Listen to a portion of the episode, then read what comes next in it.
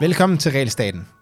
Jeg hedder Jonas Herby, og Realstaten er podcast, hvor du, sammen med mig og mine gæster, bliver klogere på, hvordan Realstaten påvirker det danske samfund og den enkelte danskers liv. I dag skal vi i høj grad tale om det sidste. Altså, hvordan Realstaten påvirker den enkelte danskers liv. For hvilken konsekvens har det for familierne, når staten med mere eller mindre hård hånd styrer, hvordan familiernes hverdag skal være? Vi kommer til at tage hul på en lidt særlig form for regulering i dag, for det er ikke al regulering, der står, består af forbud og påbud. Mange gange så består statens regulering i at tage pengene fra borgerne via skatterne, og derefter sige, at borgerne kun kan få deres penge tilbage, hvis de opfører sig på en bestemt måde. For eksempel ved at sende deres børn i daginstitutioner. Og det er netop daginstitutionerne og tilskud osv., som vi skal snakke om i dag, hvor jeg har besøg af Anne Kirstine Sørensen, der har skrevet bogen Moderland, når staten kupper børnene. Velkommen til, Anne. Tak skal du have. Anne, vil du ikke starte med kort at introducere dig selv? Øh, jo, øh, jamen jeg er 45 år, og øh, jeg har tre børn. Øh, et par tvillinger på 10 og en på 9. Så er jeg kant med i arabisk. Øh, og øh, da jeg selv havde små børn, helt små børn der tilbage i 2012, øh, der gik jeg ind i Småbørnsfamilieforeningen Samfo. Øh, jeg kom ind i bestyrelsen, og jeg var næstformand i foreningen fra 2013 til 2015. Og øh, fra den position, der skrev jeg en hel masse debatindlæg, øh, og jeg deltog også i, så i radiodebatter om, øh, om det her emne. Øhm, og det gjorde jeg, fordi jeg havde fået øje på, hvor utroligt svært det var selv at få råd til at passe sine egne børn i Danmark, og at øh, det langt fra var en tilfældighed. Kan du ikke øh, prøve at beskrive for os, hvorfor, hvorfor skrev du bogen? Ja, altså, der er ligesom to øh, mål med bogen. Det ene er at... Øh, Altså det ene er, altså på den ene måde er det sådan et virkelig debatindlæg med et politisk budskab til politikerne. Altså debatindlæg er jo typisk sådan noget med, hvad skal politikerne gøre anderledes for, at samfundet bliver bedre, ikke? Og det, det indeholder det jo helt sikkert.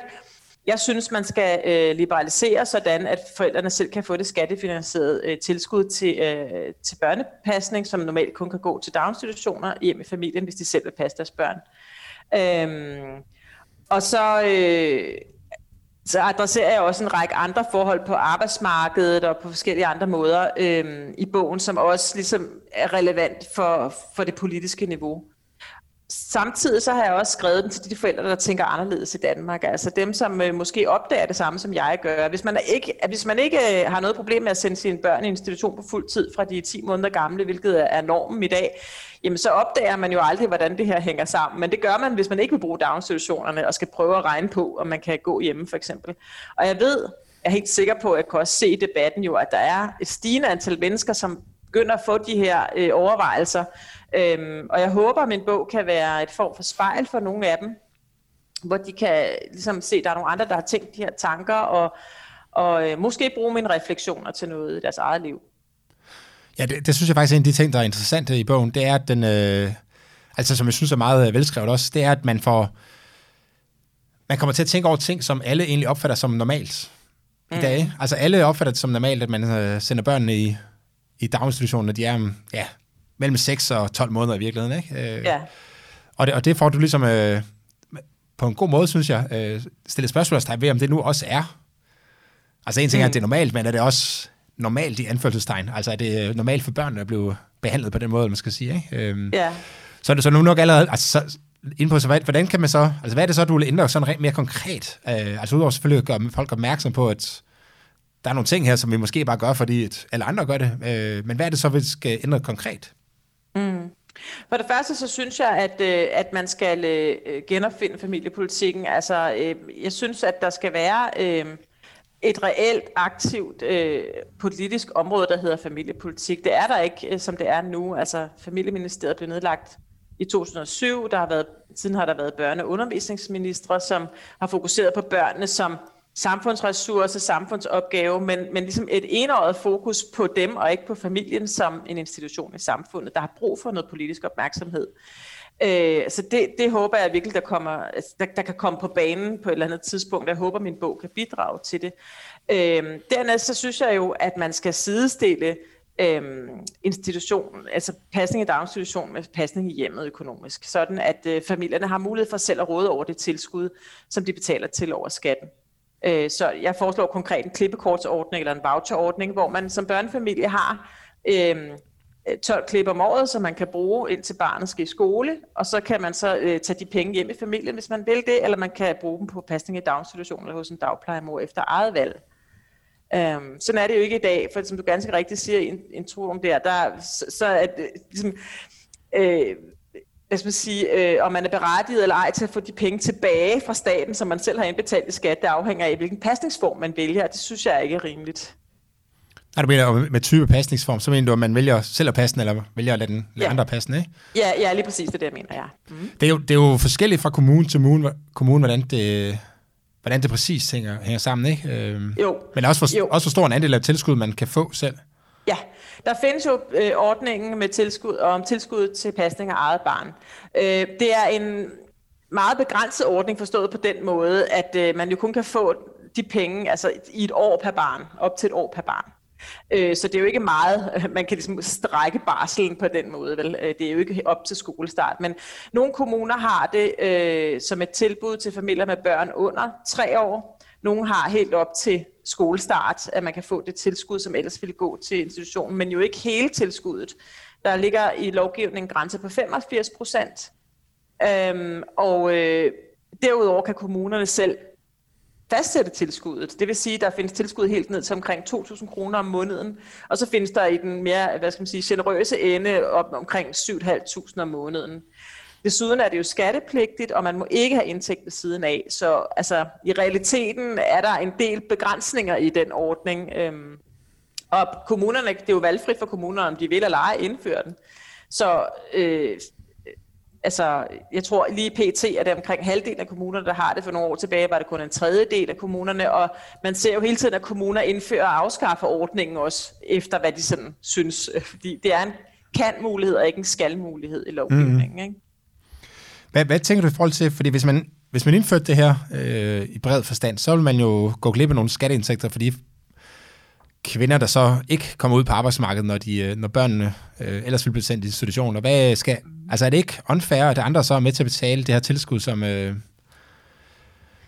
jo, som der altså, nogle kvinder, der kunne... Nu, altså mænd kunne jo også bruge ordninger. Der er givetvis et, et antal mænd, der sikkert også vil ønske det. Altså jeg tror, jeg tror bare, jeg tror jo helt klart, at det er flest kvinder, der vil benytte sig af den, og deraf altså også hele den kønsdebat, der så følger i kølvandet på det her. Ikke?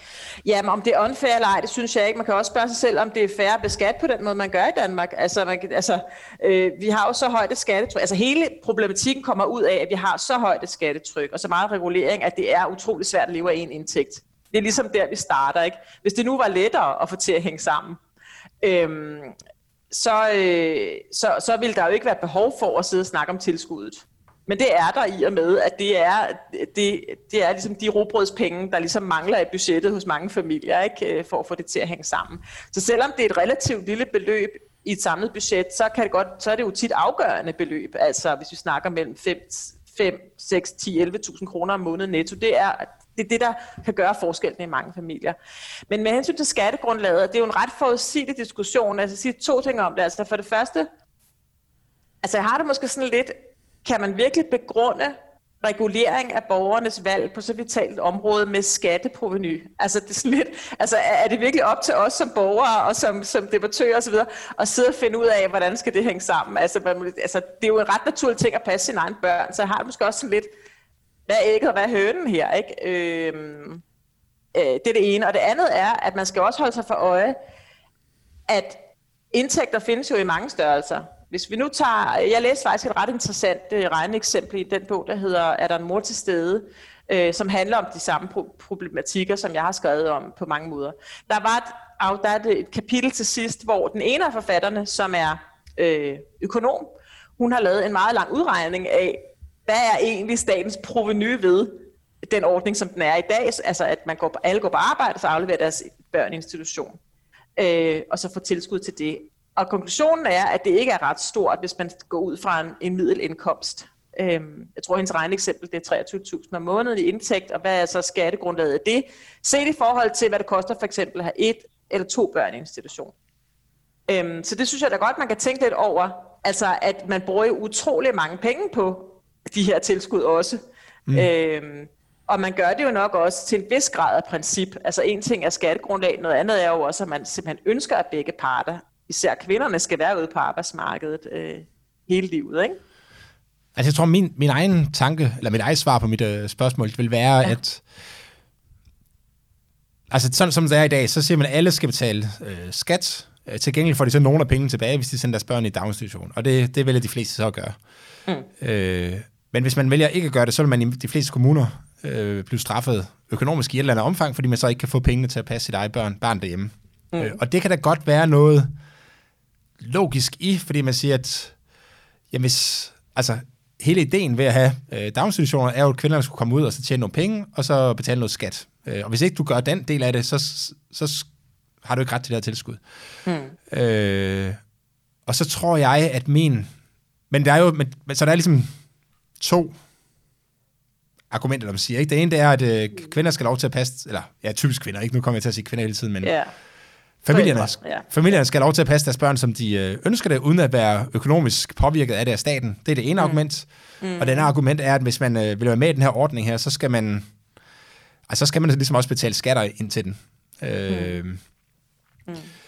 Og de to ting, de går i hver sin... Altså, det er måske lidt svært at følge det, som jeg lige fortæller nu, men de to ting går lidt i hver sin retning. Men der tror jeg, min løsning vil være at tage fat om Nellens råd og så sige, jamen ved du, så må vi... Hvis det her, det giver så store problemer, at vi er nødt til at straffe folk økonomisk, som passer deres børn hjemme, mm. jamen, så er vi nødt til at så fjerne det tilskud, hvis det er, den eneste, hvis det er det eneste, der gør... Altså, hvis det er den eneste måde, vi kan få det til at fungere på, at vi ikke bare mm. kan give tilskud til alle, men er nødt til at så gøre, kun give det til folk, der vælger at putte deres børn i institution, mm. jamen, så synes jeg, at så er det bedre at så skrue tilskuddet ned. Hvad, hvad synes du om... Eller måske, ja, måske altså, sidst en helt fjerne tilskuddet? Det synes jeg jo er den ægte liberale, øh, kan man sige, indstilling til det. Det vil jo være, Fjern tilskuddene, lad folk betale det, det koster at få passet deres børn selv. Altså, det er jo mange flere penge. Det er jo, vi er oppe omkring 12, 13, 14.000 kroner om måneden for vuggestueplads, ikke? Frem for de omkring 3.000, som en familie ja, betaler Til gengæld så slippe uh, billigere skatte. Til gengæld så sætte skatterne ned. Det vil jo være, altså det vil være den ærke-liberale, kan man sige, løsning på det her. Ikke? Det er sjovt, jeg lige kommer op med den. ja, det er lidt mærkeligt, ikke? Hvor, der lige, hvor du sidder. Øh, og den har jeg sådan set også med i min bog. At det vil ligesom være, at det vil ligesom være den som siger, mest vidtgående liberalisering. Jeg tror bare ikke, den har nogen gang på jord i Danmark. Altså jeg tror simpelthen, den er meget vidtgående. Plus du får jo også nogle forskellige andre problemer, som i Danmark betragtes som samfundsproblemer. For eksempel, hvad så med de enlige forsørgere? og så videre, så videre, ikke? Mm. Altså, og det er jo også nogle reelle spørgsmål. Hvordan skal en egentlig så få råd til at få passet barnet, eller flere børn, og gå på arbejde, og så videre? Øhm, altså, så der kommer nogle andre diskussioner ud af at gøre det. Men, men jeg synes, jeg kan rigtig godt lide, at du siger det, fordi jeg synes jo, det må jo være udgangspunktet. Altså udgangspunktet må jo være, at man får nogle børn. Udgangspunktet er, at man har selv ansvar for dem. Hvis man godt vil have noget pasning, så må man jo købe noget pasning til det, det koster. Altså, det må ligesom være der, vi starter på en eller anden måde. Det er det jo bare ikke rigtigt Danmark i dag, fordi man ligesom har valgt at lave den her meget vidtgående fælles pasningsordning, som alle er nødt til at betale til. Også dem, der for eksempel ikke har børn det er jo egentlig også ret vidtgående, kan man sige. Altså hvis du sammenligner med andre landes systemer, at der falder det ikke nogen ind at lave en fælles pasningsordning øh, på den måde, som så skal finansieres over skatten. Så for eksempel barnløs også er tvunget til at betale til den osv. Jeg tror bare, at det, der bedst kan lade sig gøre i Danmark, det vil være at, øh, at gøre, kan man sige, øh, det tilskud tilgængeligt til, for familierne. Øh, beholde den ordning, der er, og så dele det mere rundhåndet ud, også til dem, der ikke vil have børn i institution. Ikke? Altså i forhold til, du har selv en lille smule ind på det, men nogle af de andre ting, man godt vil opnå igennem øh, institutionaliseringen af børn. Øh, blandt andet sådan noget med at løse integrationsproblemer og, og tage fat om de svageste børn. Øh, der er jo nogle børn, der måske i virkeligheden har bedre af at komme i institution, fordi ja. de har, altså det er fordi, de er født med, med forældre, der har nogle problemer. Øh, mm. så, så hvordan håndterer man den situation i, øh, i din verden, eller man siger? Ja, altså den ideelle verden, Jamen, jeg synes jo, at man skulle gøre meget mere for de udsatte børn. Altså, sådan som det er i dag, synes jeg jo egentlig ikke, man gør så fantastisk meget for dem. Jeg har selv siddet i en kommune og været med til at søge penge til projekter for, for, for udsatte børn. I, øh, altså, og, altså, altså, der er jo en eller anden fortælling i det danske samfund om, at den samfundsmodel, vi har, blandt andet det her børnepasningsræs, at det gør en afgørende forskel for de udsatte børn. Der er bare det ved det, at jeg synes, når man kigger nærmere på de ekspertudsagn, der ligger, og nu jeg er jo ikke forsker eller ekspert i det her, men det jeg har sådan ligesom kunne suge til mig fra rapporter og så videre, det er jo, at de forhold, der skal være til stede, nemlig en meget høj kvalitet, dygtige voksne, der er fagligt klædt på til at arbejde med de her børn osv., de er ikke til stede i daginstitutionerne, som det ser ud i dag. Så hele den politiske forestilling om, at at den der øh, masseinstitutionalisering, som vi har, på de vilkår, vi har i dag, at den gavner på afgørende vis de udsatte børn, den er bare ikke sand, altså, så vidt jeg kan se. Jeg synes jo, man skulle gå langt øh, videre på det punkt der, altså, og så opnummere, opnummere det område markant og permanent. Det gør man jo ikke. Man har jo øh, for eksempel sådan som satspuljemidlerne og nogle forskellige øremærkede puljer til det her, og så kan man så lægge ja, undskyld, men altså lidt, lidt småpenge til side til det projekt, ikke? og så kan, man, så kan kommunerne sidde og bruge en masse ressourcer på at, at søge penge til de her udsatte børn øh, og lave nogle projekter, som jo i, i sagens natur bliver, bliver kortfristet, eller i hvert fald på en eller anden måde midlertidigt osv. Jeg tror ikke, det er så effektivt. Altså, jeg, jeg vil synes, at man skulle tage den opgave mere alvorligt så som velfærdsstat, og så virkelig sætte nogle flere midler ind på det.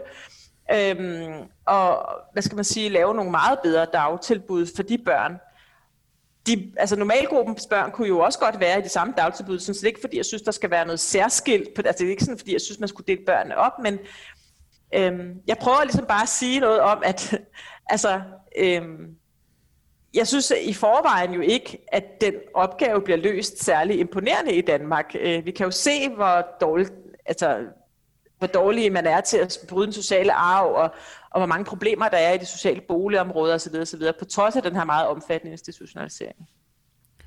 Så du tænker, i stedet for at smøre, smøre smørt ud på, hvad, hvad, hedder, hvad er nu det ordsprog, der hedder, det kan jeg ikke lige finde. Ja, smør det tyndt ud, ud. Ja, så, ja. Øh, så, så, så altså fokusere ressourcerne på de, på de børn, hvor man mener, der er et behov for at ændre et eller andet.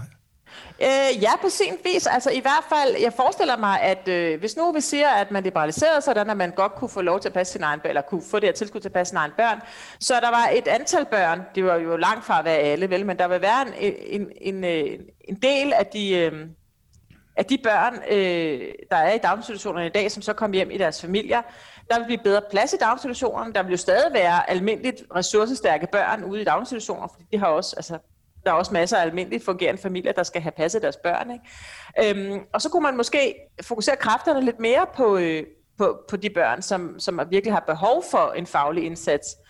Øhm, og som jeg også skriver i bogen, så vil det sikkert koste nogle flere penge. Det vil det jo nok. Men altså, øh, det er så måske også de penge, man må bruge på den opgave så, øh, tænker jeg. Du har, øh, vi er begge to medlem af to Facebook-grupper, som hedder øh, Omsorgspolitisk Netværk og Familiepolitisk Netværk. Jeg tror i hvert fald, du er medlem også af begge to, ikke? Øh, jo, jeg har, lige, jeg har lige pause på Facebook lige pt. Nå, ja, fair men, jo, jo, jeg har været med i dem, jo, det har jeg. Men, som, øh, men jeg synes egentlig, de to grupper, de er meget godt illustrerer nogle af de, to, nogle af de forskelle, som vi ligesom ser i den her debat her. Der er den, øh, jeg tror, det er omsorgspolitisk øh, netværk, som har meget, meget stærkt fokus på, at daginstitutioner skal være så gode, så man trygt kan sende sine børn derhen. Ja, det tror jeg må være familiepolitisk netværk, fordi ja, Nå, det, det kan være. Okay, så tager det, så, ja, så, så, så forkert. Men, uh, ja. anyway, og så den anden har, så, har lidt det fokus, som du også har med, at der skal være større ja. øh, øh, valgfrihed i virkeligheden for, for ja. kvinderne. Ikke? Øh, jeg synes, når man så følger debatterne to, så, så er der noget... Så får man altid det indtryk, at kvinder er forskellige. I høj grad.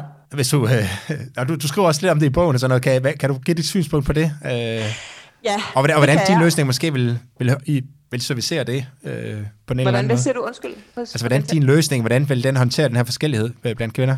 Ja, men det er jo også... Altså, det er jo virkelig en af mine hovedpointer, kan man sige, hele mit debatvirke og i bogen også.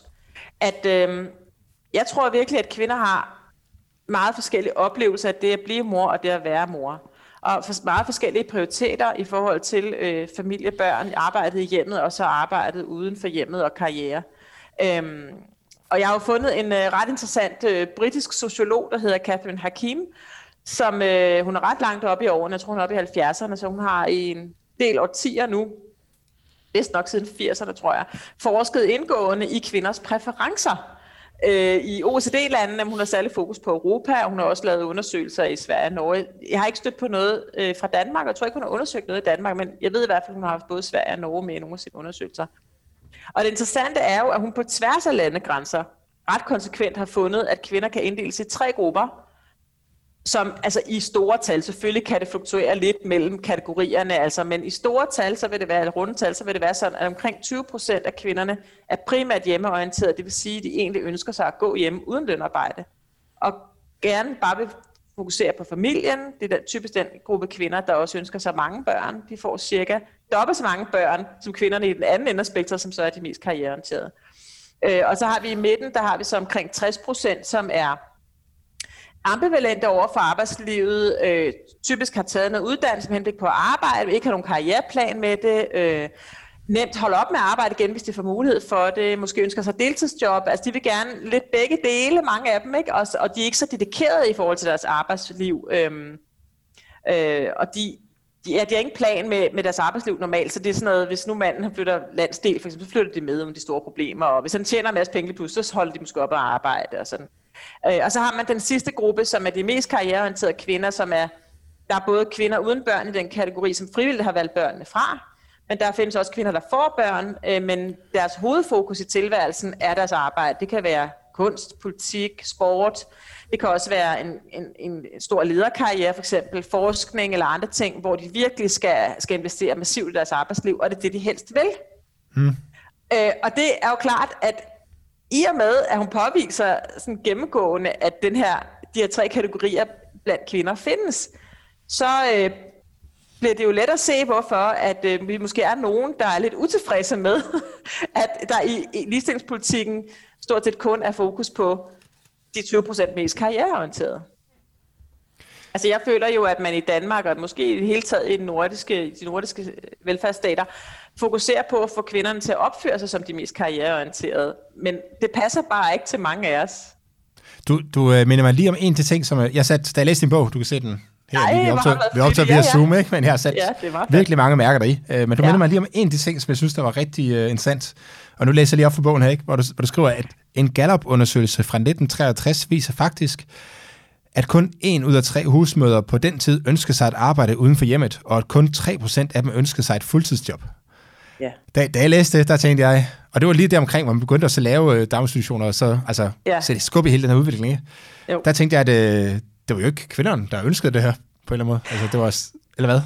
Ja, men det er jo så det. Altså, det kan jeg jo desværre ikke gisne om. Jeg var ikke født på det tidspunkt, og jeg ved, ikke, øh, jeg ved nok ikke helt nok om det sådan historisk til at kunne sige noget sikkert, men jeg kan da i hvert fald sige, altså der må også have været en påvirkning fra den begrebshorisont, man havde på det tidspunkt. Ikke? Altså, øh, at man ikke kunne forestille sig for eksempel et arbejdsliv, eller, altså, som, som vi har i dag, eller at man, ja, man jo ikke havde mulighed eller vane, altså kulturelle, kan man sige, sædvane for at lade manden øh, klare indkøbene, eller opvasken, eller aflevere sine børn i en daginstitution osv. Men alligevel er det jo et tankevækkende lavt tal, at så få øh, faktisk øh, havde lyst til det, og at det her med fuldtidsjobbet, det var nærmest sådan helt utænkeligt, øh, når man så tænker på, hvordan det siden nærmest i hvert fald i Danmark er blevet sådan normen, at man skal helst virkelig elske at arbejde, og meget gerne også fuld tid. Øh, og efterhånden har vi jo også set, at tommerne er blevet, altså tommeskruerne er blevet strammet til på arbejdsmarkedet, så det bliver vanskeligere og vanskeligere at vælge noget andet, der at vælge fuld tid. Ikke? Øhm,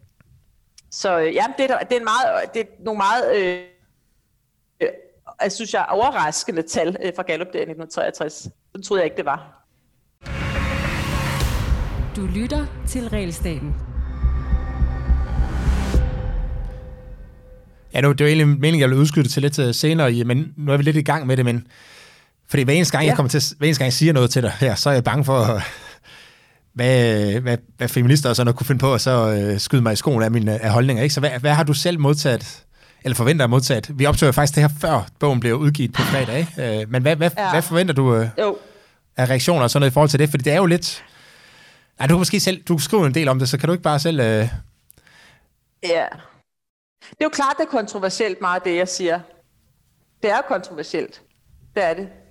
Fordi det går imod tidsånden og mod ligesom det, man har prøvet at gennemføre i årtier nu. Ikke? Altså, øhm, at alle topposter i samfundet skal være 50-50 fordelt blandt mænd og kvinder, og kvinderne skal helst øh, prioritere arbejdslivet så meget, og manden skal hjem og tage barsel, og hele den her diskussion, så er det jo meget kontroversielt at komme og sige, jamen, vi er faktisk nogle kvinder, som bare gerne vil det der i nogle år, og egentlig ikke, øh, altså, øh, har lyst til øh, at benytte sig af de muligheder, der så er for os. Altså, øh, og det, øh, jeg ved godt, det er meget kontroversielt. Jeg ved faktisk ikke, hvad jeg skal forvente af, af reaktioner. Altså, jeg føler selv, det er lidt en bombe, jeg har skrevet. Det må jeg nok erkende. Det føler jeg. Altså, øhm, og derfor er jeg også en lille smule nervøs ved det. Fordi øh, jeg ved, at det kan udløse stor vrede. Altså, det har jeg jo set før i debatter på Facebook, hvor bare det at skrive om, om det at være mor, det udløser sådan noget som du skal også nævne faren, du skal, må kun skrive forældreskab, ellers, øh, ellers er det imod ligestilling. Ja, det gjorde du jo selv altså, i starten her, ikke?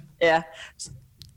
Altså, hvor vi sagde, hvor, i starten, der sagde vi jo, at øh, hvis kvinden så vælger at passe, så, øh, jeg mener ja. øh, forældrene og sådan noget, ikke? Øh, så, så det er jo et... Ja, men det er, det er jo også, altså, men det er også retfærdigt nok på en måde, fordi der er jo også mænd, ganske vist helt sikkert en mindre gruppe, end der vil være kvinder, men ja, der er jo nogle mænd, jeg kender da selv en hjemmegående mand for eksempel, jeg kender også flere familier, hvor det er kvinden, der har den største karriere, og manden har et job og gerne henter børnene osv., så, videre. så der findes jo, altså man bliver også nødt til at åbne sig for, at øh, der jo også kan findes de her positioner blandt nogle mænd, og det synes jeg, der er helt okay. Altså, en liberalisering, altså, de muligheder, der vil komme ud af at slippe det her greb med børnefamilien, de skal jo ikke kun kunne benyttes af kvinder, altså det skal jo ikke være en kønnet mulighed, men når det er sagt, så er der jo ingen tvivl om, at det selvfølgelig er langt flest kvinder, der interesserer sig for de her ting. Altså både, jeg tror både dem, der vil læse min bog, vil langt de fleste være kvinder.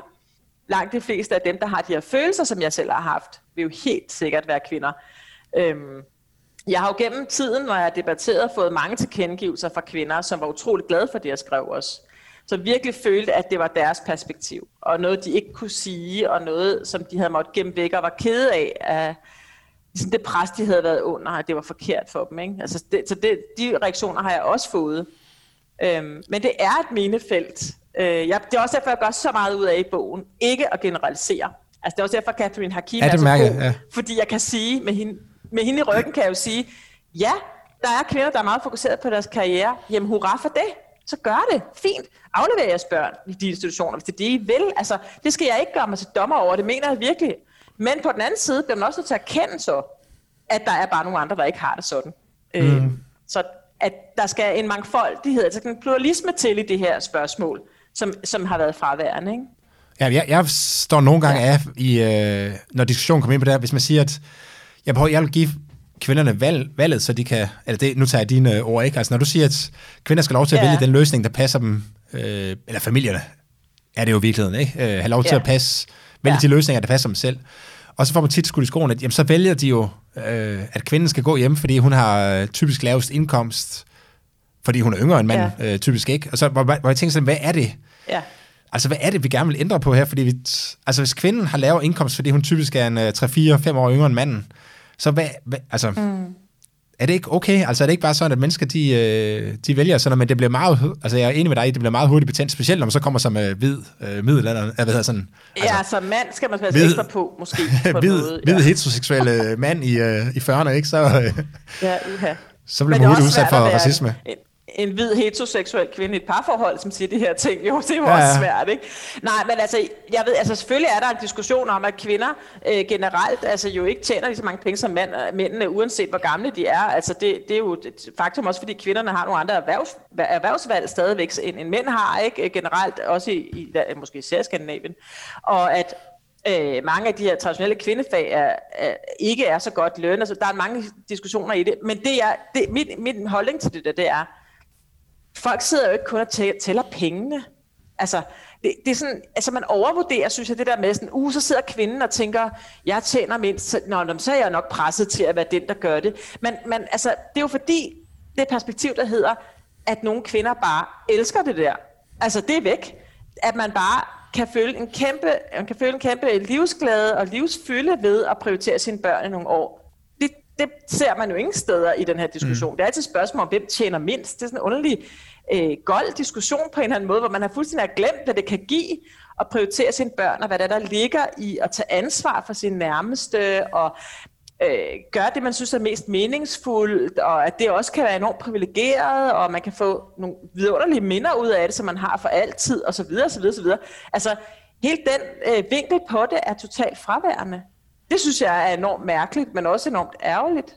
Altså, jeg så for nyligt, at, at, at Københavns Kommune de har jo indimellem sådan nogle tiltag, sådan nogle kampagner for at få folk til at få børn, mens de er yngre, fordi vi bliver for gamle i gennemsnit og sådan noget. Og fordi det er kommunen, noget kommunen skal blande sig i? Ja, ja, kommunen, ja, sådan har du talt din æg i dag, havde de vist nok lavet sådan en uh, meget oh, ja, kampagne for nogle år siden, ikke? Ej, ej, ej, men altså ja. Men øh, så øh, senere hen her, jeg læste for nylig, at man havde overvejet sig om endnu en kampagne, og så var der kommentarspor, jeg tror faktisk, det var på Information, at jeg så den her artikel. Nå, men der var sådan en kommentarspor, hvor det så blev problematiseret, ja, men kvinderne får jo ikke børn, fordi de er jo forvejen bagud lønmæssigt, og så er det dem, der skal tage børnene, og det er mest dem, der gør det, og så derfor vil de ikke have børn. Har sådan et, jamen, det tror jeg simpelthen ikke på, det er det, der driver værket ude i familierne. Det er der nogle andre spørgsmål, man har op at vinde, mm. øh, hvis man vurderer, om man skal have børn eller ej. Øh, ja. Det er sjovt, det, det, det der har jeg også tænkt over i forhold til sådan noget som ulighed. Ikke fordi vi skal åbne op for den her, men, sådan, men der er andre diskussioner, for eksempel om ulighed, hvor jeg synes, at det der kommer til at... Øh, altså penge kommer til at fylde rigtig, rigtig meget. Ikke? Øh, ja. Fordi det er som om, at det er det eneste, der afgør noget her i livet, men det er det jo i virkeligheden ikke. Altså det er jo... Nej. Hvis man lige kan få tag over hovedet og tøj på og sådan noget, så, så er det virkelig derfra begynder der jo mange andre ting at fylde meget, når man har børn, ikke? Det er jo det, og det er jo, det er jo lige præcis det, jeg også prøver at skrive frem i min bog. Altså, hvor vigtigt det var for mig at have frihed til at tage ansvar for dem på den måde, jeg følte var rigtigt. Det var afgørende for mig, og det var meget større ting end penge. Det var jo, altså, og karriere og anseelse, prestige og alle de andre værdier. Det var også noget som, ja, ansvar, øh, de bedste ting, jeg selv har med hjemme fra øh, øh, kulturarven, læse for dem, synge med dem, tage mig af dem, altså have dejlige dage i naturen sammen med dem. Alle de der ting, der gør livet værd at leve, det er jo langt mere end, end du ved, op på stiletterne og sige et eller andet, som folk bliver benådet over. Jeg, jeg tror bare, man undervurderer, kan man sige, de menneskelige behov i det her, og så snakker man rigtig meget om penge og prestige, det siger jo noget om den tid, vi lever i. Ja, måske, måske. Okay. Du, øh, du, du, har, øh, du har sådan en del fokus på fortællingen om institutionerne, øh, ja. som, så vil jeg huske det, så er du rimelig utilfreds med den. Men hvad er det? Kan, du, kan du lige prøve at sige, hvad er fortællingen om institutionerne? Altså sådan som jeg ser den, øh, så er det jo, øh, at Øhm, daginstitutioner er, daginstitutionerne er et ubetinget gode for samfundet, for kvinderne og for børnene. Øhm, og ikke mindst, at øh, pædagogisk faglighed er utrolig vigtig for børns opvækst, nærmest vigtigere end alt muligt andet. Altså at, at, at børn øh, bedst kan passe sig nogen, der er ud, uddannet til det, øh, og at øh, børn skal socialiseres til at indgå i store fællesskaber helt fra starten af, ellers kommer det til at mangle noget senere hen. Øh, øh, sociale kompetencer osv. Og så er der også en forestilling om, at helt små børn jo kan have legekammerater og få noget socialt ud af opholdet i for eksempel en vuggestue, øh, som er meget afgørende for dem. Altså at det nærmest er synd for dem, hvis de nu går glip af det og er hjemme ved deres mor eller far. Øh, det nærmest vil være at frarøve børnene den bedste barndom, de kunne få, hvis ikke de skulle i daginstitution. Ja, jeg sidder, noget, det, jeg sidder febrilsk og bladrer af bogen her, for at se, om jeg... Fordi jeg, jeg har nogle, nogle, øh, øh, nogle citater, men jeg kan ikke lige finde dem her. Jeg kan det næsten udenad, så du kan bare spørge mig. Nå, men du har, du har, ja, der er nogle politikere, der har... Øh, altså, jeg kan bare huske, der var nogle, nogle citater fra nogle politikere, ja. tror jeg det var, som, øh, ja. som meget understreger det her. Det er rigtigt. Der var jo, øh, altså jeg har et uddrag af en debat fra Folketinget fra 2005, ja, ikke? Hvor, øh, hvor både øh, Mette Frederiksen og Lone, Dyk, Lone Dybkær får sagt nogle ting. Blandt andet siger Mette Frederiksen noget, som hun stadigvæk siger i øvrigt. Altså hun siger jo noget om, at... Øh, vi skal have blandet vores børn ud i dagtilbudene, og øh, hvad hedder det, øh, er det afgørende for at bryde den sociale arv, men også, hvad hedder hun, øh, Lone Dybkær siger noget i retning af, at øh, det skaber mere fællesskab, at børn går i daginstitution, Øhm, og også, at der ikke er nogen faglighed til stede, hvis ikke de bliver passet af, af, børn, af mennesker, der er uddannet til det, ikke? Øhm, og det er jo et argument, man tit ser øh, sådan i centrum venstre, det her med for eksempel også, at dagplejemødre, der ikke har nogen uddannelse, de skulle være øh, sådan lidt håbløse til at passe børn, mens at uddannede pædagoger, det er meget bedre. Ikke? Øhm, og i den diskussion, der får man jo sådan set taget brødet ud af munden på forældrene, fordi det er jo de færreste forældre trods alt, der har en faglig uddannelse i noget pædagogisk. Øhm, og og den diskussion, der ligger man jo også, altså kommer man, jeg tror, at den både bunder i, og, sådan, og også ligesom øh, føder ind i, at man har fået et syn på daginstitutionerne som nærmest arbejdsmarkedsforberedende. Ikke? Altså, der, man forestiller sig, at der kan foregå noget afgørende leg og læring nede i vuggestuen, der skal være nogle læreplaner, det kører sig videre op i, i børnehaven, som bliver mere konkret skoleforberedende, og så har vi skolen, og så skal vi ud og arbejde og betale skat. Ikke? Det er ligesom, det er ligesom den bane, der er lagt ud for os. Det er jo klart, hvis nu et større antal forældre holder børn uden daginstitutioner, så cutter de jo ligesom den første del af, af den proces. Mm. Øhm, så jeg tror også, det er det, der spiller en rolle. Jeg synes det, altså nu skal vi selvfølgelig passe på med at overfortolke mm. de enkelte ord i sådan en uh, sådan ja, ja. debat der, ikke? Men den måde, som det ligesom bliver sagt på, så bliver man, man, man, man, kan, man sidder også tilbage med tanken om, at der er nogle børn, man så kan bruge som instrumenter til at opnå nogle politiske mål. Ja. Eller nogle politiske målsætninger om om for eksempel integration, eller hvad det nu kan være, ikke? Øh, hvor, hvor jeg tænker, at det bliver sådan en lille smule... jeg får en lille smule uro i maven i hvert fald, ikke? Øh, hvis man siger, at nu skal børnene i institution, fordi at vi har nogle andre børn, der har behov for, at de går i institution, så at, i hvert fald som liberal, så er jeg svært ved at Ja. og sådan rigtig omfavne sådan en tankegang.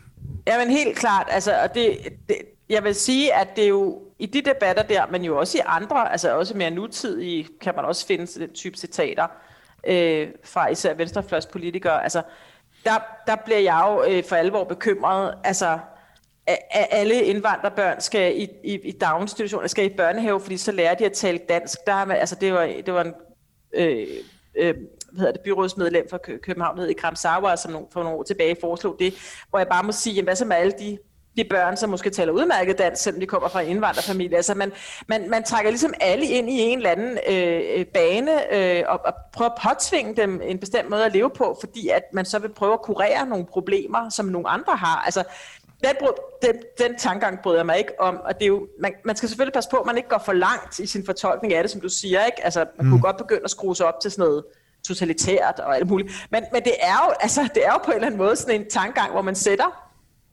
fællesskabet og nogle politiske målsætninger, og nogle gange også nogle utopiske idéer over den enkeltes ret til at bestemme. Det, mm-hmm. det må man bare kende, ikke? Og det, synes jeg er dybt problematisk. Det synes jeg, det er. Jeg synes, det, Det- tangerer at være udemokratisk i nogle sammenhænge. Ja, det er i hvert fald et sted, hvor, man, hvor jeg synes, man skal træde med varsom fod, eller man siger. Øh, for, fordi man... Ja, fordi man er ude på noget, som, er, som jeg synes er en lille smule øh, problematisk i hvert fald.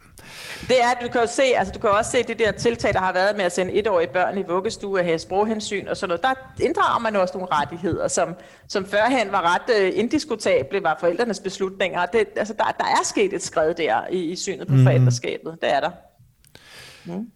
Ja, hvad, hvad tænker du? Fordi noget af det, som jeg også tænkte på, da jeg læste din bog, det var det her med, at, at den her socialisering, som du siger, at børnene skal i børnehave, fordi så kan de socialisere med andre børn og sådan noget. Men det, det er jo også en del af det, at man har det høje tilskud til børnehaven, ikke? Øh, og at man ligesom har fået indrettet sådan, at alle sender deres børn i børnehave. Fordi hvis du er tilbage på din villavej med dit ja. Ja. barn på, på 6 eller 5 eller 5 år, er det, Ja. øh, så er der jo ikke nogen tilbage at lege med. Altså, fordi alle de andre er jo i daginstitution. Så hvad, hvad, Ja.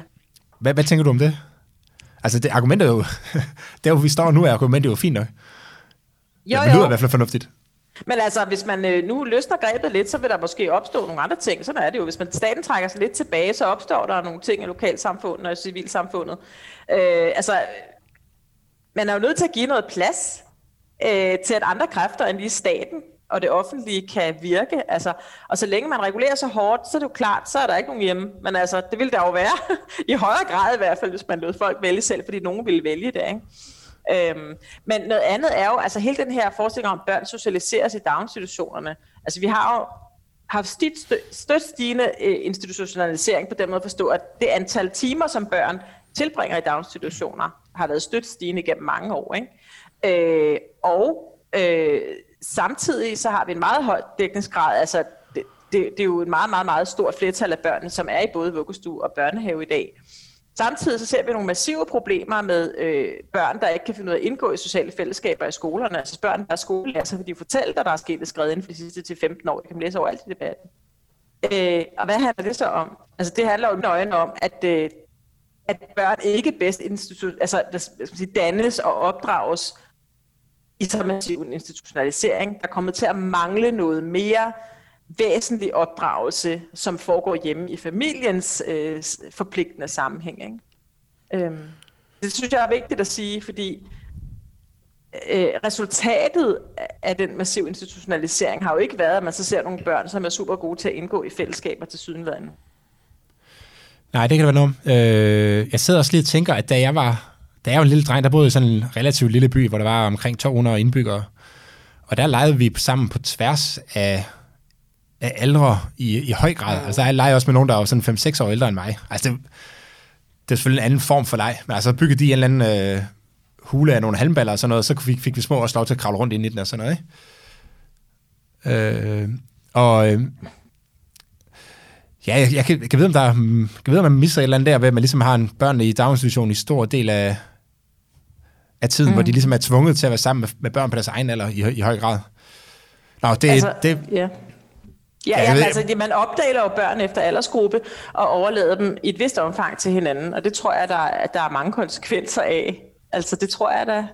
ja, men det er ikke, men det er, jeg kan ikke huske, jeg tror ikke, du kommer ind på det som... Øh, jeg, jeg skriver faktisk den sætning et eller andet sted om, at man, man opdeler dem efter, efter aldersgruppe, øh, og så overlader dem til hinanden i høj grad. Ikke? Altså, øh, det er selvfølgelig stør, et størst, det største problem er jo, at der mangler nogle voksen, øh, noget voksenvejledning meget af tiden. Øh, for mig at se noget, altså noget lidelse ikke, i forhold til det. Men jo også, at, at, at ja, det aspekt er forsvundet ud, at man netop har måske legekammerater, der er markant ældre eller yngre. Øh, det er sådan lidt mærkeligt, altså, at man ligesom kun skal orientere sig i forhold til dem, der er i ens egen aldersgruppe. Men det, det er jo i høj grad blevet, blevet hvad kan man sige, normen i Danmark i dag i hvert fald. Ikke? Mm. Mm. Nu, øh, jeg har jo interesseret mig en lille smule for øh, institutioner også og noget i, øh, i ja. anden sammenhæng. Og jeg, jeg tror ikke, du har den her med, men det der med, at, at institutionerne, man også regulerer deres, altså de er jo også meget hårdt reguleret med i forhold til, hvordan de skal, hvornår de skal holde åben og, og sådan nogle ting. Og sager. Har, mm. Det har du ikke med i bogen, vel? For nu, kan jeg, nu nej, har jeg mine noter, nej, jeg kan ikke nej, huske. Nej, tror jeg ikke. Men lad os lige prøve at diskutere her så, fordi det, som det er nu i dag, så hvis du skal have penge til, til en daginstitution, i, øh, mm. altså en vuggestue i, øh, i for eksempel Københavns Kommune, så er det krav til, hvornår, hvornår den skal åben. Altså, hvor længe den skal være åben. Jeg tror, det er sådan 48 ja. timer eller 50 timer eller sådan der omkring. Øh, mm. Og det er jo med til at presse lidt i samme retning, som jeg ser det. Ja. Øh, hvis du kan følge mig. At man ligesom... Øh, låser den måde, som familien kan le- vælge at leve på. Altså, det, du kan ikke vælge Helt at klar. leve en... Du kan ikke vælge en, en vuggestue, hvor der er meget høj nummering, men som kun har åben øh, altså mm. fra, om formiddagen for eksempel. Så du kan, ikke, du kan ikke have en karriere, hvor du arbejder kun om formiddagen, og så har børnene hjemme om øh, eftermiddagen. Mm. Det, det øhm. synes jeg er et kæmpe problem. Altså, bare tilbage i 90'erne var det jo noget nemmere at finde en deltidsinstitution. Det er jo stort set afskaffet nu. Altså, jeg, jeg, jeg har boet på Bornholm. Jeg tror, der var en tilbage på hele øen, som var en deltidsinstitution. Øhm, af min egen søskende, jeg har to yngre søskende, de gik selv i en halvdags børnehave der i 80'erne. Ikke? Øh, og jeg havde da helt klart øh, den, det indtryk, da jeg havde små børn, det vil sige altså børn i børnehavealderen, jeg ville da have elsket at have dem i en deltidsinstitution det, det, det var det, jeg følte var det rigtige for børnene, fordi så kunne de komme ud og lege med nogen, og få noget input og lave noget andet, end at sidde og kigge på mig og så videre, som jeg synes, de havde behov for, da de var lidt ældre. Men samtidig var det ikke den der massive, lange dag, hvor de sådan venter her den halve del af eftermiddagen væk. Og så, altså, jeg følte, det var meget mere i overensstemmelse med deres behov, og i virkeligheden også med min egen behov som forældre og som mor, at, at, at kunne finde en deltidspasningsordning, men det kunne bare ikke lade sig gøre. Og det understreger jo igen, at Altså disciplineringen af arbejdsstyrken i Danmark er bare meget stærk. Alting går i retning af fuldtidsjobs, og dermed de understøttende institutioner, som jo blandt andet er daginstitutionerne, de skal så også have fuldtidsåbent, og så gerne lidt tid i hver ende jo, fordi der er også transporttid for forældrene. Øhm, hmm. Det er simpelthen det er det, der, det er det, der er retningen på det i dag. Ikke? Nu, nu nævnte du selv det med fuldtidsjobs, fordi du skriver også lidt om fagbevægelsens rolle i, øh, ja. Ja. I, for, i forhold til daginstitutioner. Kan du prøve at uddybe den lidt? Åh oh, ja. ja, men der er ligesom to ting i det, kan man sige, at Altså, en ting er jo, at der er jo et kæmpe stort fagforbund, som har en kæmpe interesse i det her område. Det er jo Bubble. Altså, øh, og så har FOA, hun, de organiserer så øh, dagplejemødrene. Så det er jo en mindre del af deres medlemskar. Men Bubble er jo helt klart en kæmpe interessant i hele den her debat. Og øhm, Øh, altså, jeg, jeg tror egentlig, jeg tror indtil jeg opdagede alt det her, så tænkte jeg, at ah, det er også fint, det er hyggeligt nok og sådan noget. Der er nogle pædagoger i Danmark, og så er der nogle fagforeninger og sådan noget. Men altså, det er jo ikke nogen hyggeklub, det er jo en hardcore interesseorganisation. Og, og det er klart, at så længe øh, at, at situationen er, som den er, hvor forældrene ikke har så meget valg, jamen så, så øh, kan man sige, Altså det, er jo, det er jo i Bubbles interesse et eller andet sted. Jeg, jeg kan ikke forestille mig, at Bubble er interesseret i at skubbe på en udvikling, hvor at det bliver nemmere for forældrene at tage børnene hjem, for så er der jo færre børn i daginstitutioner, og dermed også mindre arbejde til deres medlemmer. Ikke? Og jeg har også set mange gange, hvordan hele den her minimumsnummering diskussion, den er jo i høj grad i Bubbles interesse. Øhm, hvordan den sige. afløser forældrenes perspektiv ikke? i debatten. Altså, så jeg har, I forhold til fagforeninger, fordi der er min egen, eller det der kunne have været min fagforening, øh, der har du et citat med for dem, mm. hvor, øh, som jeg lige vil læse øh, højt her. Ja. Øh, det er lidt langt, men det, vi tager det hele med. Vi har jo lidt tid her. Ja, I, Sverige har, I Sverige har forældre med børn under 8 år haft en ret til at gå på deltid siden. Nu skal de se, hvem er nu, der siger det her? Øh, det, jeg mener, det er Ja, det er en fra Djøf. Ja, det er et citat fra Djøf-bladet, det der. Ja, okay. Mm. Jeg starter lige forfra. Ikke? I Sverige har forældre med børn under 8 år haft en ret til at gå på deltid siden 1995. Det har derfor nylig også kørt en debat om, hvorvidt vi herhjemme burde have en livende ret. Det vil Jove dog ikke kæmpe for. Nej, en kollektiv ret til deltid ville være at skyde os selv i foden, siger Jeffs arbejdslivspolitiske chef Edith Jacobsen. For alle tal Også Drifts viser, at det er især kvinderne, der, der tager deltid. Ikke mindst i lyset af, at danske kvinder er særdeles godt uddannet, giver det ikke mening rent samfundsøkonomisk at gå med, eller gå efter at fremme en deltidskultur, som kan have store ligestillingsmæssige konsekvenser, både i forhold til løn og pension, og i tilfælde af skilsmisse, siger hun. Mm. Det er også det er et godt citat, synes jeg. Og det, det var flere af den her slags, ikke? Ja. Øh, at, ja. Øh, ja, hvad er, det egentlig, Jeff, hvad er det egentlig, Jeff, de kæmper for her? Ja, hvad skal man sige? Altså, jeg har da selv været betalende medlem af den der fagforening, og jeg ville rigtig gerne have haft, haft mulighed for at komme på deltid.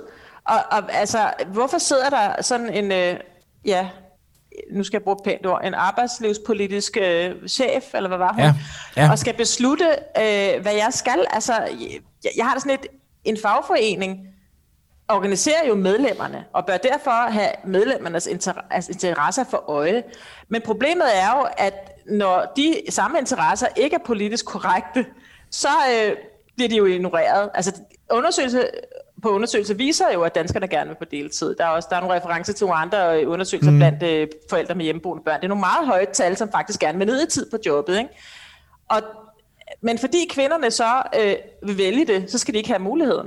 Det, det synes jeg er en meget interessant logik. Ja, da, ja, da jeg læste det, tænkte jeg også, at det var, altså, hvis kvinderne gerne vil være på deltid, hvorfor, ja. øh, hvorfor, hvorfor kæmper fagforeningen så ikke for det? Øh, og hvorfor mm. begynder det blandt sådan samfundsøkonomisk økonomi ind Fordi det er jo ikke øh, med, nødvendigvis medlemmernes interesse, at altså, Nej. deres skatteindbetalinger bliver brugt til alle mulige andre ting, end, øh, end lige præcis medlemmernes øh, interesse. Ikke? Så, så jeg synes, det var lidt mærkeligt. Ja, men det, det, det ser du også i den anden. Jeg har også en anden øh, historie om fagbevægelsen med. Altså den her med, hvordan KL har indgået en, øh, en aftale her tidligere i, i år øh, med forhandlingsfællesskabet for alle de kommunale ansatte. Det er jo rigtig mange. Det, jeg tror, det er 51 fagforeninger, som det forhandlingsfællesskab øh, repræsenterer. Og den øh, aftale går ud på at skaffe flere hænder, og derved øh, sige, afskaffe deltidskulturen, øh, prøve at få de deltidsansatte op i tid, og på længere sigt afskaffe den helt ved at kunne opslå stillingerne som fuldtidsstillinger. Øh, og, og det erklærede formål er at skaffe flere øh, hænder, øh, fordi staten mangler hænder. Ikke? Og mm. det går øh, fagforeningerne så ind på at hjælpe med. Altså, jeg, jeg, jeg er dybt mystificeret over det, men jeg tror simpelthen, det er fordi, i et socialdemokratisk samfund, der har fagbevægelsen en kæmpe rolle at spille og en stor magt, men de er jo tæt sammenbundet med statsapparatet. Der er nogle gange de samme mennesker, der sidder på skift forskellige steder og sådan noget. Jeg tror ligesom, der er sket, det virker som om, for mig, som der er sket lidt en sammensmeltning, så de politiske målsætninger er, flyt, er i den grad er flyttet over i, i fagbevægelsen. Men så må jeg bare spørge, altså, hvad, hvor er medlemmens interesse? Hvad vil de gerne, og hvem varetager sig dem? Mm. Jeg, jeg tager lige et citat for dig her, ikke, som øh, måske lige afrunder det her punkt. Ja. Du skriver, det er dybest set respektløst at ville skalte og valte med andre menneskers liv for at udnytte deres ressourcer på en bestemt måde og med et bestemt formål.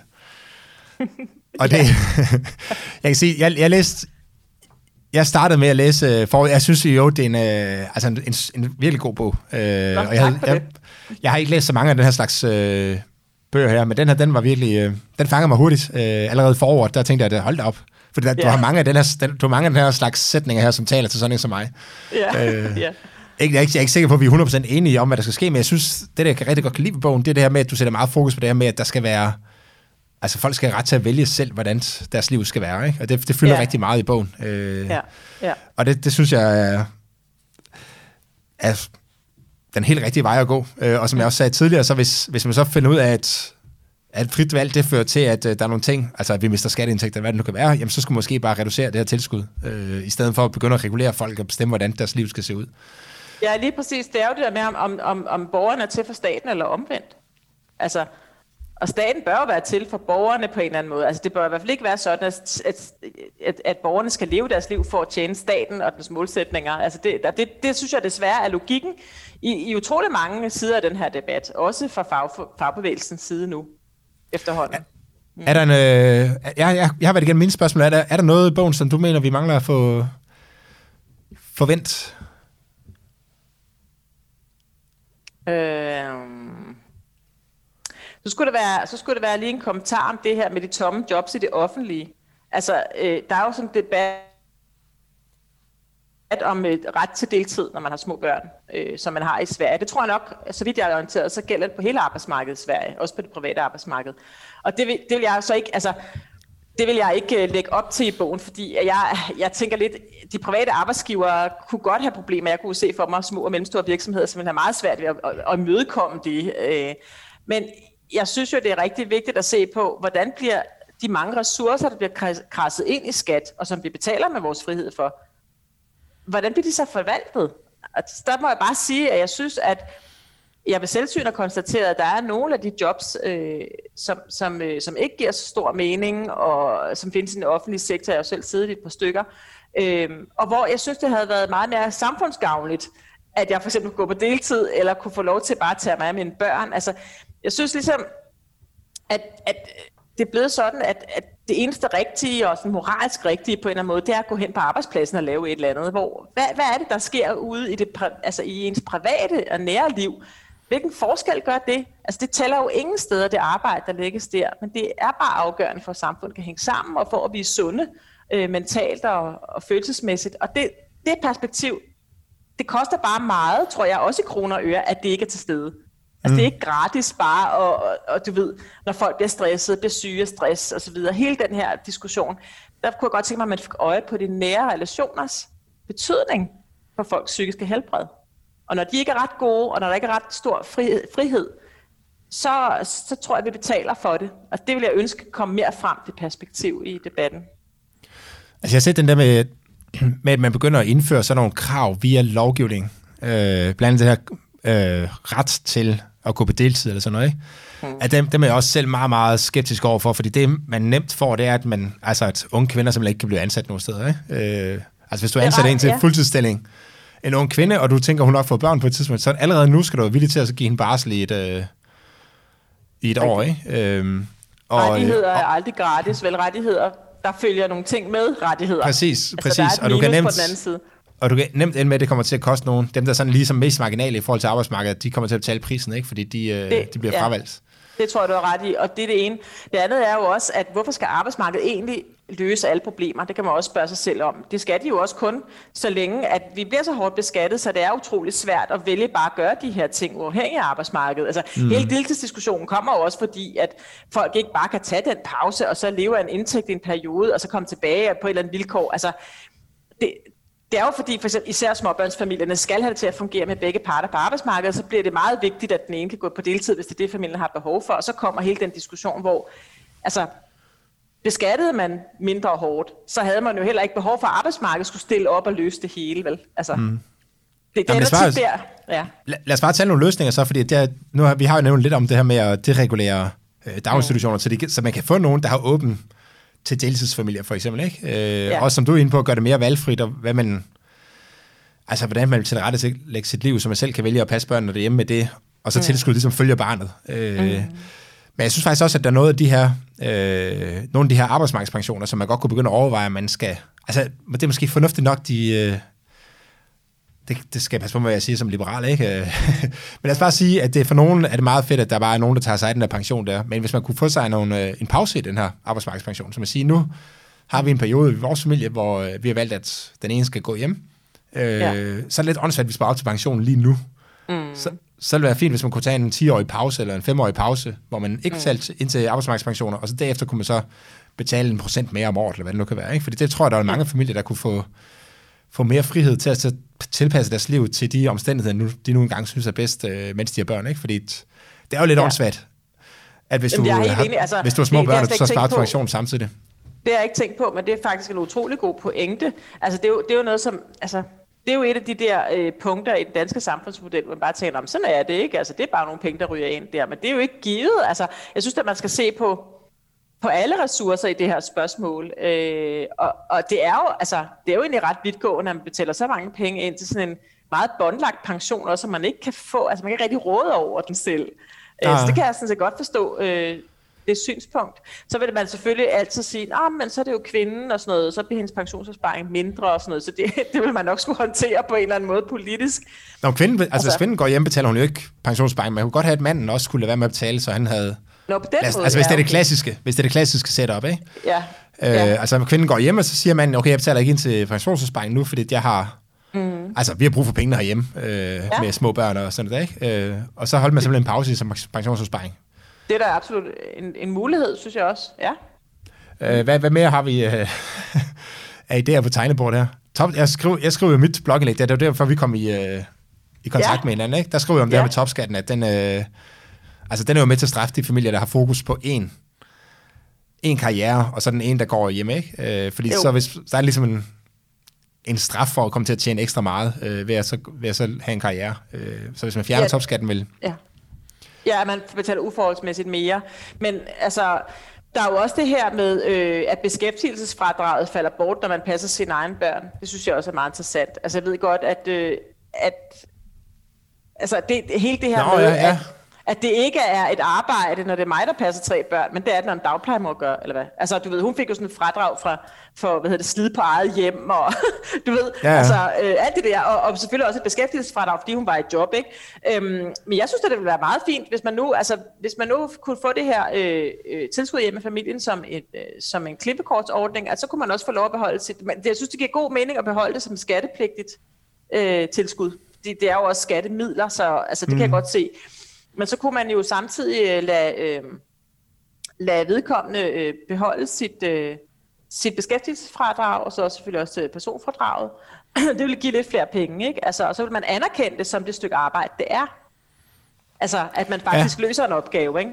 Det, det, det er faktisk ikke tekst, men der, øh, der er sandsynligvis også nogle, og i virkeligheden så er vi inde på noget af det, som er min, min mantra, det her med, at jo flere, sådan nogle, altså jo flere skatter og reguleringer og, alt det her, vi nu har, vi får fra statens hånd, jo mere ens bliver vi ikke, fordi vi bliver hele tiden tilpasset til at så opføres på bestemte måder, ikke? Altså bo i en mm. bestemt type hus og have to indkomster og mm. børneinstitutioner og, og hvad der ellers er, ikke? Øh, fordi, at, ja, fordi det er de her små regler og skatter og tilskud og sådan noget, som mm. styrer os i den retning, ikke? Og det, øh, og det synes ja. jeg bare i bund og grund er en skam, ikke? Fordi der, der burde være plads til os alle, eller uanset hvordan, altså uanset yeah. hvordan man nu skal leve sit liv.